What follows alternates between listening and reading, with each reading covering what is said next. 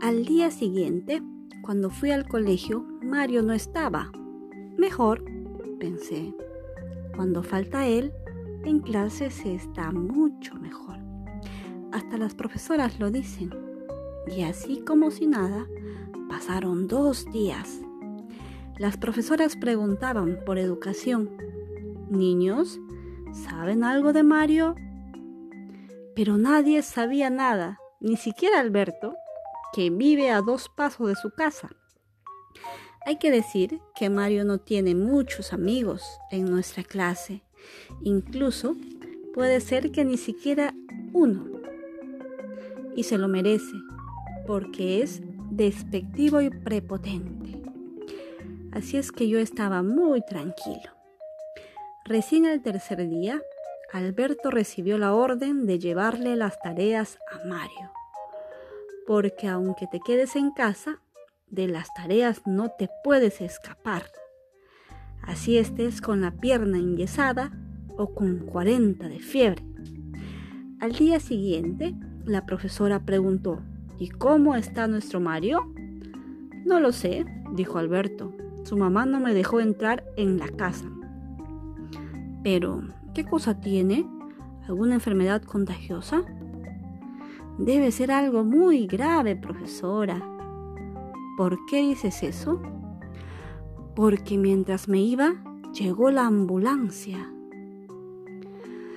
Con la palabra ambulancia, sentí un escalofrío que me subió por la espalda. No sé por qué, pero tuve la sensación de lo que había sucedido era por mi culpa. Sin embargo, no me pareció haberle pegado tan duro cuando nos agarramos a golpes a la salida del colegio. Al contrario, yo recibí más. ¿Y cuántos? Imagínense que un tipo flaco como yo pueda mandar al hospital a esa montaña de músculos que es Mario, me decía para tranquilizarme. Pero igual no me quedé tranquilo porque a veces ni siquiera te imaginas la potencia que tienes en un puñete. Y también depende de dónde golpees. En la barriga hace más daño. ¿Le había dado a Mario un puñete en la barriga? ¿Sí o no? Más lo pensaba y más me convencía de que no. Y entonces de pronto se me vino a la mente otra cosa, que tal vez si él había visto la inscripción en la pared y había sentido una rabia tan fuerte que de un momento a otro fue necesario llamar a la ambulancia.